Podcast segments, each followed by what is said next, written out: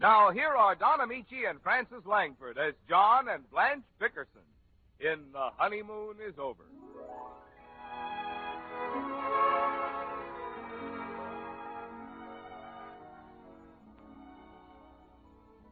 For once, the walls of the Vickersons' apartment do not resound with the persistent snoring of husband John, more's the pity. There can be only one reason for this astounding phenomenon. John Bickerson is not home. Two o'clock in the morning finds Mrs. Bickerson on the telephone with Sister Clara. Listen. Hear that? Believe it or not, summer is just around the corner.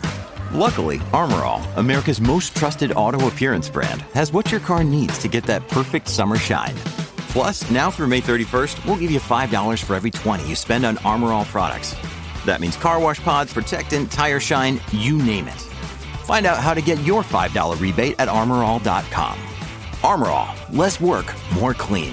Terms apply. What did you say, Blanche? I said I haven't heard from John since he left for work. You'd think he'd telephone me or something. Maybe you tried to call. You've had the phone tied up for over an hour, Blanche. You called me three times. He's never done this before. I think he wants to upset me. He gets so angry every time I spend a dollar. He says I'm the biggest spendthrift in California. Am I, Clara? I don't think so. Well, John does. And you know how careful I am about money. Yes, Blanche. Well, I have to give the baby his bottle. You do? What time is it there in New York? It's almost 5.30 in the morning. You want to get the bottle every two hours now. He's four weeks old.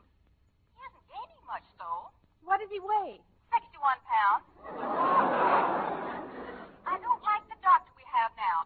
He thinks George is too heavy. I think he's the cutest little thing I ever saw. Did John's shoes fit him all right? Well, they pinch a little in the toes. Oh, you can get him stretched. Oh, I think John's here. Goodbye, Clara. John? Can't find the blasted light switch. Oh, I'm so glad you're home, sweetheart. I'm in here. Huh? Never mind the lights. Come right to bed, darling. Oh, I must have the wrong apartment. Excuse me, madam. John, come back here. Oh. Where have you been? Working. Let me get undressed. I'm exhausted. Why didn't you call? Don't throw your good coat on the floor, John. You can sweep it up in the morning. No call, no message, no nothing. Why didn't you call? Didn't have a nickel. You did, too. You had a quarter in your pocket this morning. Who'd you take to dinner tonight? The whole chorus from Earl Carroll. That's me, boy. Diamond Jim Dickerson. Don't be so funny. Oh, I'm not funny. I'm exhausted. I bet you never even thought of calling me. Other men call their wives. If Mel Shaw leaves the house for even five minutes, he calls Louise. Calls her what? What you care about me? I've been sitting here worrying myself into a stew. What did you eat? Stew. John Dickerson, let me look at you. Are you sure you've been at the office till now? Well, where do you think I've been? I don't know. You didn't pass a cocktail bar on your way home, did you? I never pass a cocktail bar. That's what I thought. You had a drink. I did not. You had more than one. I didn't have any. Then why are you trying to take your pants off over your head? What pants? This is a sweater you made for me out of your old slacks. I'm the only man in town with a V-neck seat.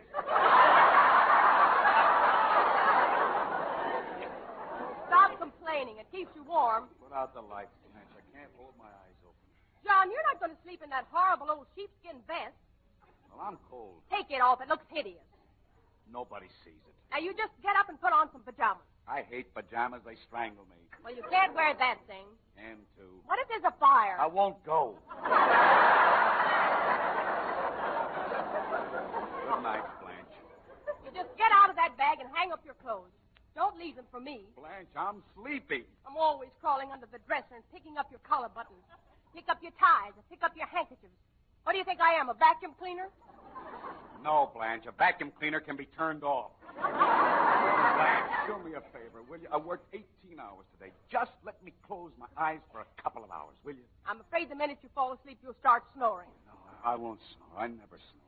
How can you say that? You never missed a single night since the second day we were married. You snore on Monday, you snore on Tuesday. On Wednesday you snore, on Thursday you snore. So what do you do tonight? oh, what?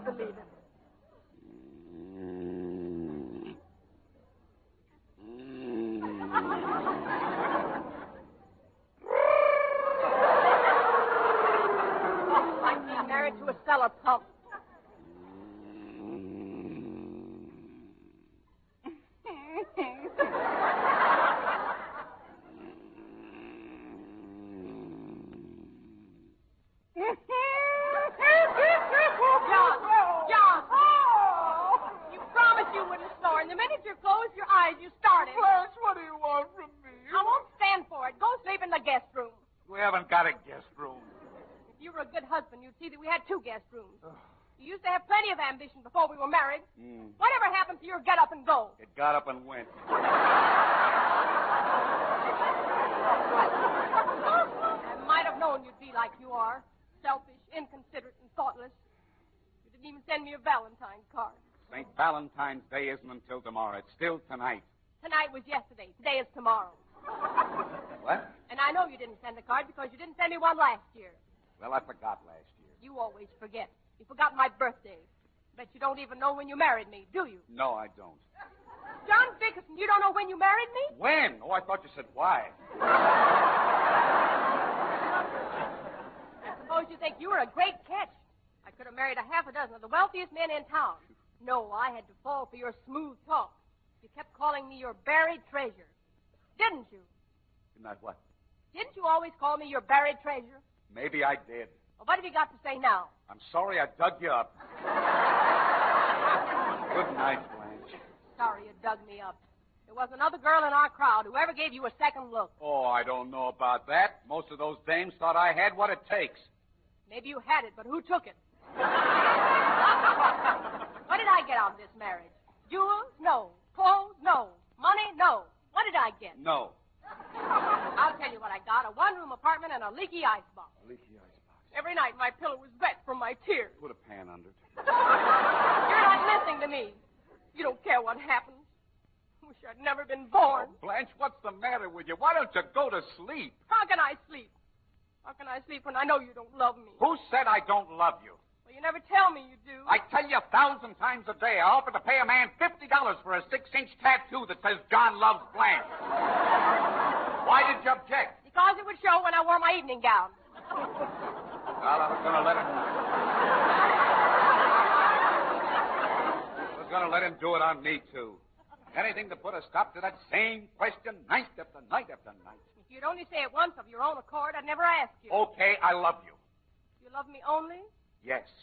when I'm away from you? Yes. Well, say it. I love you only when you're away from me. I guess you do. Maybe that's why you stayed out cavorting until 2 o'clock this I morning. wasn't cavorting, I was working. What for? Because I get paid for overtime and we need the money. I have to make a payment on my car next week. Eighty-four dollars. Where will you get that? I got it. It's in the desk drawer. No, it isn't. Is who I looked yesterday. You didn't look today. Oh, Blanche. There's only $60 in that drawer, John. What happened to the other twenty-four dollars? Don't look at me. Listen, Blanche, there are only two people who have a key to that drawer, you and I, and twenty-four dollars is missing. Well, let's each put back $12 and say no more about it. I knew it. I knew it. What did you blow it on? I had to pay the phone bill. Made a few long distance calls. Long distance calls. Who did you call for twenty-four dollars? My sister Clara was worried. She had a tooth pulled. How can you squander my money like that? I deny myself everything. Do I even buy toothpaste? No. I've been brushing my teeth with a whisk broom. I stick tinfoil in my cavities to save on dentist bills. I've been wearing an upper plate that belongs to my cousin. And she calls New York every five minutes. Don't make such a fuss. Clara's my only sister, and I have a perfect right to call her. Anyway, Barney's in the hospital. Who's Barney? Clara's husband. When he was out looking for a job, he tripped over a bar rail, and two cases of bourbon fell on his head. Well, it's the first time the drinks were ever on him. How can you say that? Barney's not cheap. He takes good care of Clara. She has a lovely home, and they've got money for everything. Oh, sure. Money for everything. Don't sneer. Last week, Clara had her tonsils taken out and Venetian blinds put in.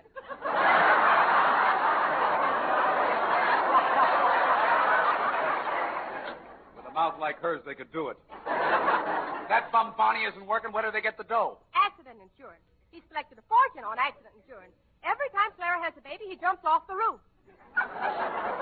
What? He doesn't hurt himself too bad, just enough to collect the insurance. You haven't got any, have you, John? No, I don't want to talk about it. I want to sleep. but suppose something happens to you. What if you have an accident and you can't work? Then we'll starve. We're starving now. That's too bad. Geez, if you to talk like that, if anything happened, I'd be left helpless and destitute. Why don't you get some accident insurance, John? I'll get some next week. You say it, but you won't do it. Why don't you get it now? What? Go on, get up and get some accident insurance. Frank, are you out of your mind? It's almost three o'clock in the morning. People have accidents all hours of the night. I'm not going to have any accidents tonight. How do you know? Blanche, why don't you let me Well, just promise you'll get some accident insurance. Why? because it's a wonderful protection. Clara told me two weeks ago a man broke his hip and he got $5,000. Last week, Barney fractured his skull and got $10,000. What about it? Next week, you may be the lucky one. Good night, Blanche. Good night, John.